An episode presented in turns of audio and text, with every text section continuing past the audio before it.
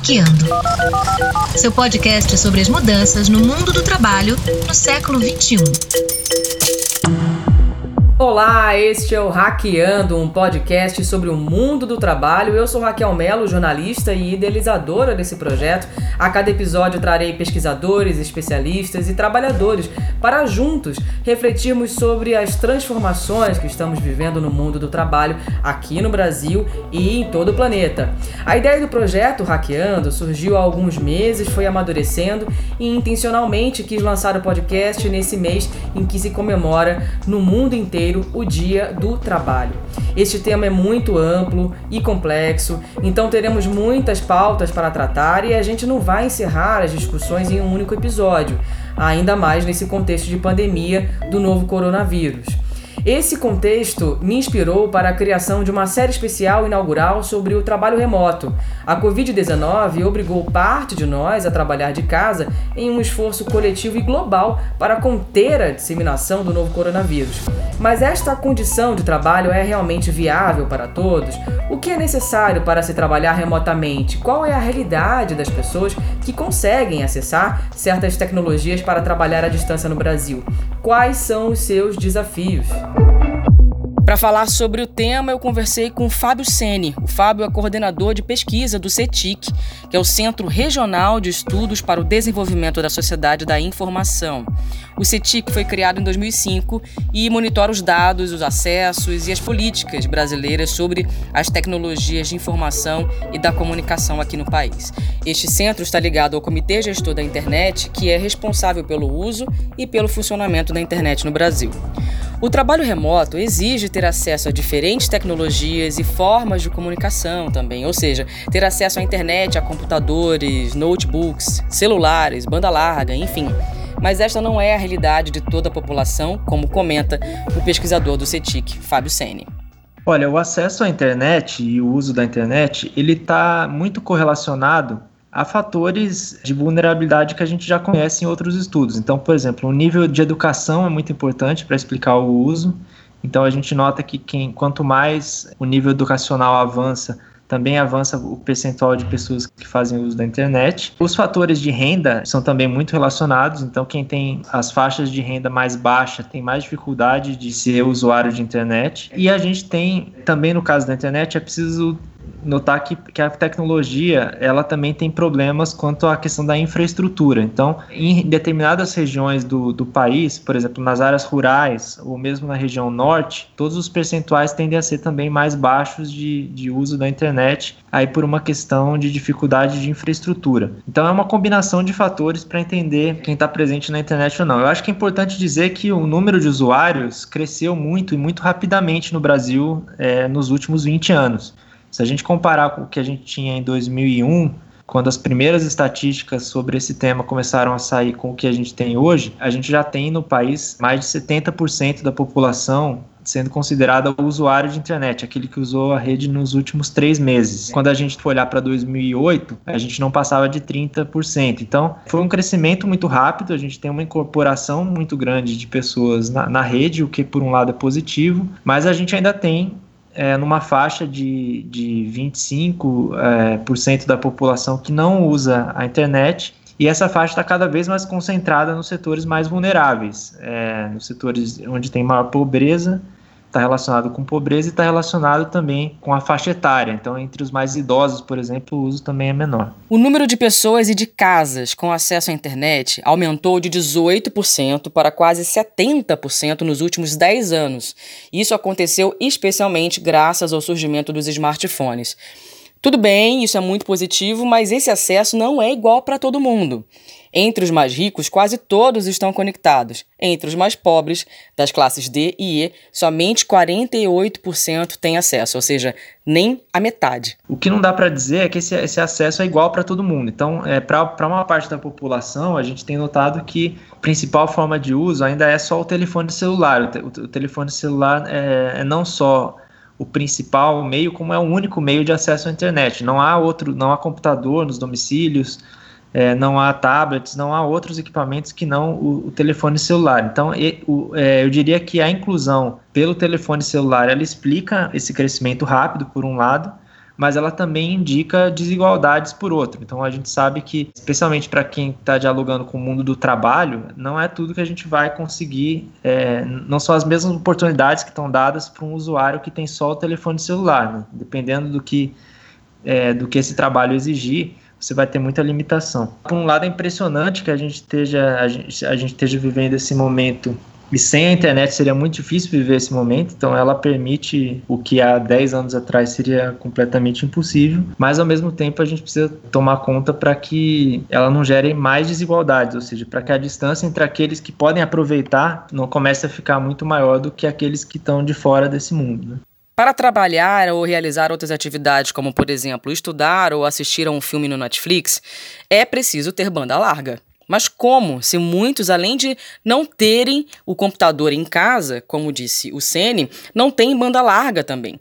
De fato a, a, as velocidades de conexão e a qualidade da internet interfere muito no uso. Então, assim, a gente tem alguns dados mostrando que isso afeta diretamente. Então, é, em, em, domicílios, por exemplo, que não tem banda larga, a gente consegue identificar uma quantidade menor, inclusive, de atividades realizadas online, atividades de comércio, atividades de governo eletrônico, atividades educativas. Então, tem um impacto, sim, especialmente no, no, no, sentido de que, é, inclusive para atividades culturais, consumo de vídeo, cada vez mais é, a gente migra para um tipo de acesso que é, por exemplo, transmissão de vídeo online, que é uma coisa, o streaming, que é uma coisa que, com essa onda de lives, por exemplo, é, tem mostrado que, que é um tipo de consumo que, que demanda mais banda. Então a gente teve realmente picos de acesso no sentido de que você tem uma demanda por um tipo de uso que é mais, é, que gera mais consumo de banda. Então assistir um vídeo é muito mais é, demandante da rede do que mandar um e-mail, por exemplo, fazer uma,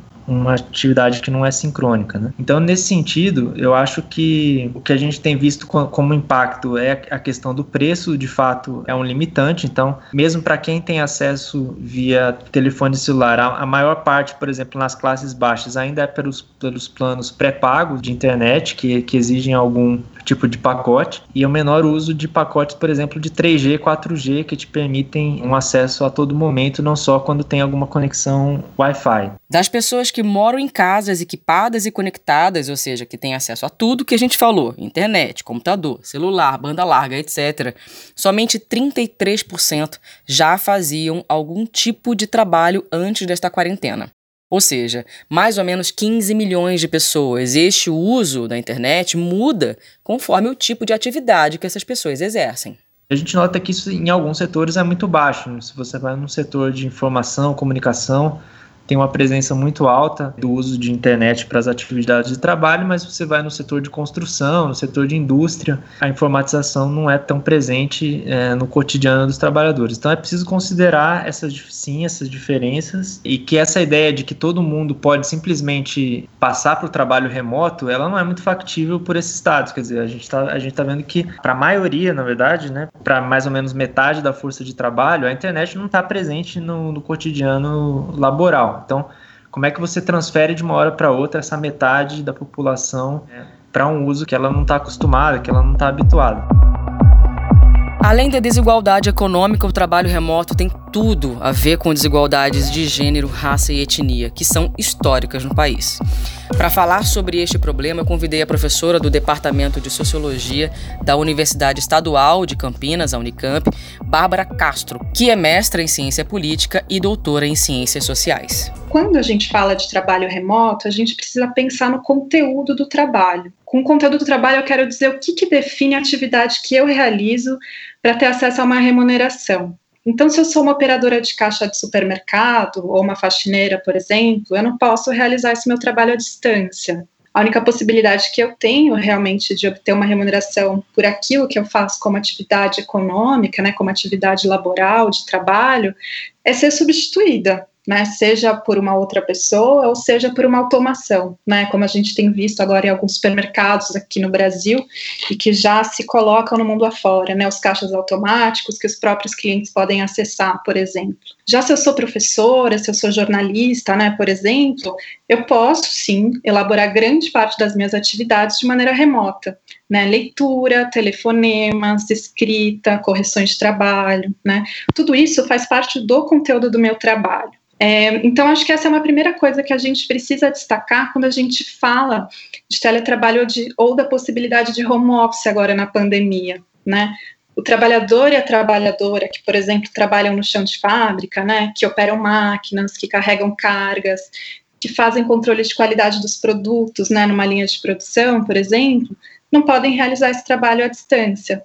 Né, também os estoquistas de supermercado, as caixas de supermercado, é, os caminhoneiros, os entregadores, né, não podem realizar esse trabalho à distância. Né? Esse trabalho exige a presença desses trabalhadores.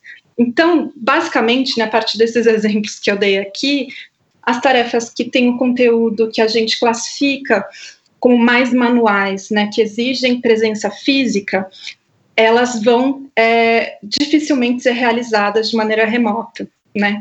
Enquanto que as tarefas são mais vinculadas ao planejamento, à criação, que são classificadas como trabalho intelectual, elas vão poder ser realizadas remotamente é importante a gente pensar que tem uma divisão sexual e racial do trabalho, né, que foi estruturalmente construída na nossa sociedade, que constitui né, determinados nichos em que as mulheres são maioria, em que a população negra é maioria.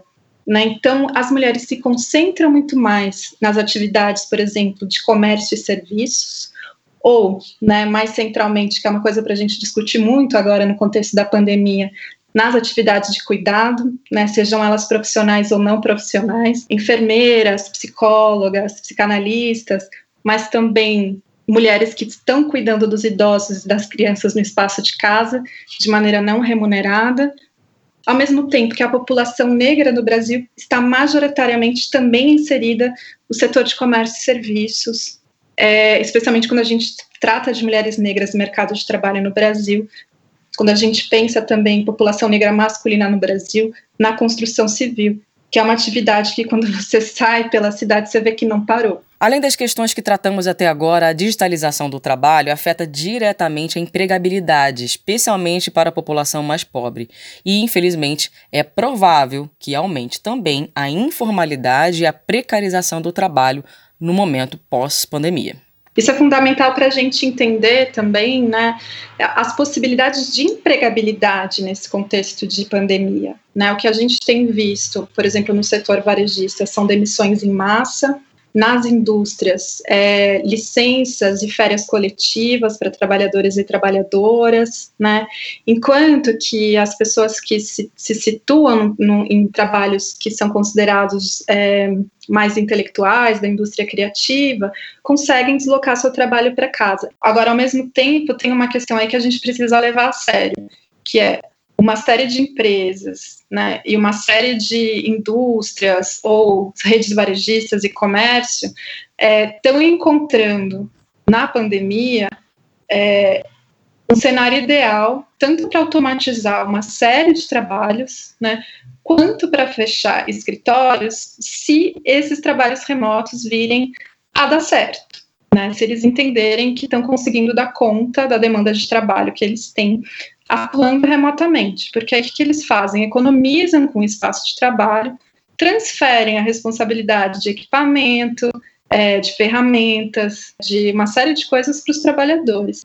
Especialmente pensando que a nossa atual legislação trabalhista autoriza que o contrato de teletrabalho seja discutido diretamente entre trabalhadores e patrões. Né? Ele é individualizado.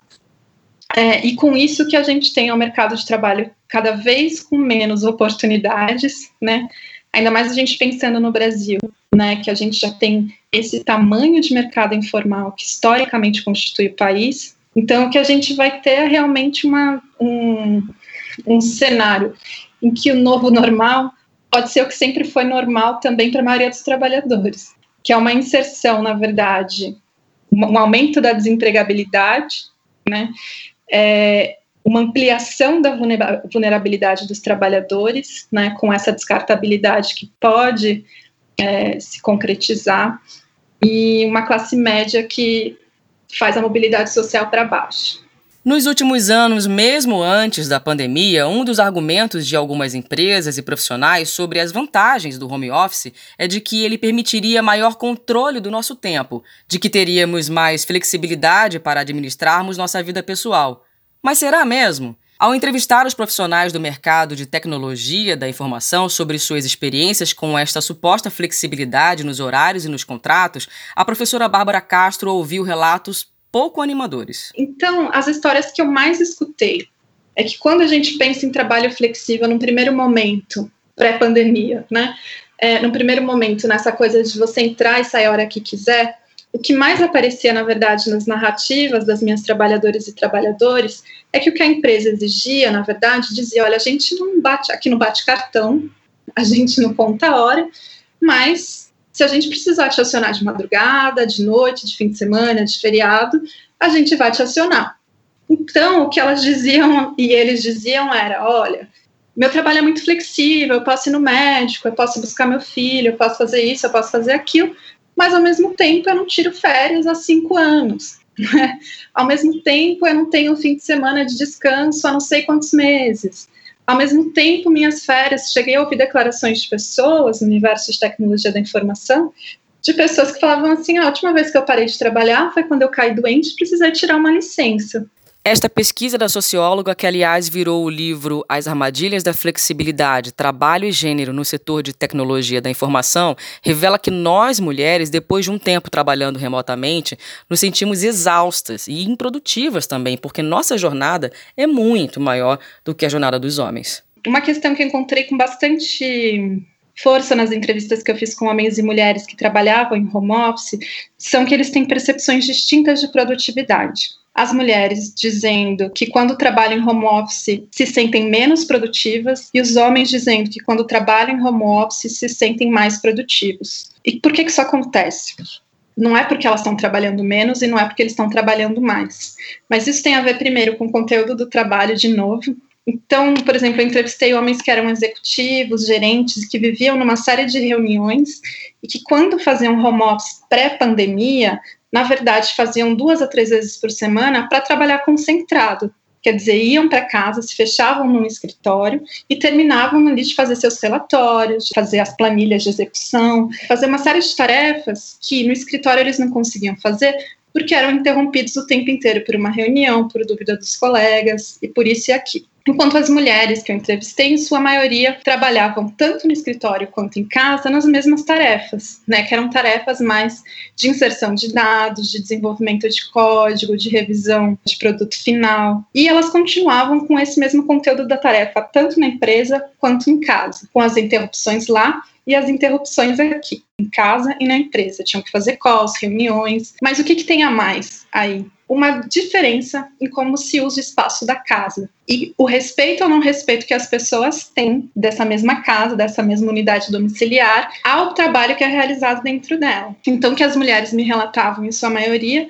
eram que elas não tinham um espaço específico para trabalhar. A grande maioria trabalhava na sala, na mesa de jantar, o que é muito simbólico, o centro da casa, onde está todo mundo passando o tempo inteiro para ir na cozinha, para assistir TV, para fazer uma série de coisas. Eram interrompidas o tempo inteiro pelos filhos, pelo marido, pela família, enquanto que os homens me contavam que quando ficavam em casa, geralmente eles tinham um cômodo só para eles, se trancavam, fechavam a porta e ninguém interrompia. Essas interrupções constantes que as mulheres têm é que as levam a, a pensar, a sentir que elas são mais improdutivas trabalhando em casa porque elas não conseguem se concentrar mais do que 20 minutos, 30 minutos numa mesma tarefa. E o que elas me contam é que eu faço, principalmente as mulheres com filhos pequenos, né? O que eu faço é acordar às 5 da manhã, antes da casa acordar, trabalho concentrado umas duas horas, faço café da manhã dos filhos, cuido dos filhos, faço tudo. Depois trabalho um pouco mais dispersa, porque as crianças ficam interrompendo, preparo o almoço,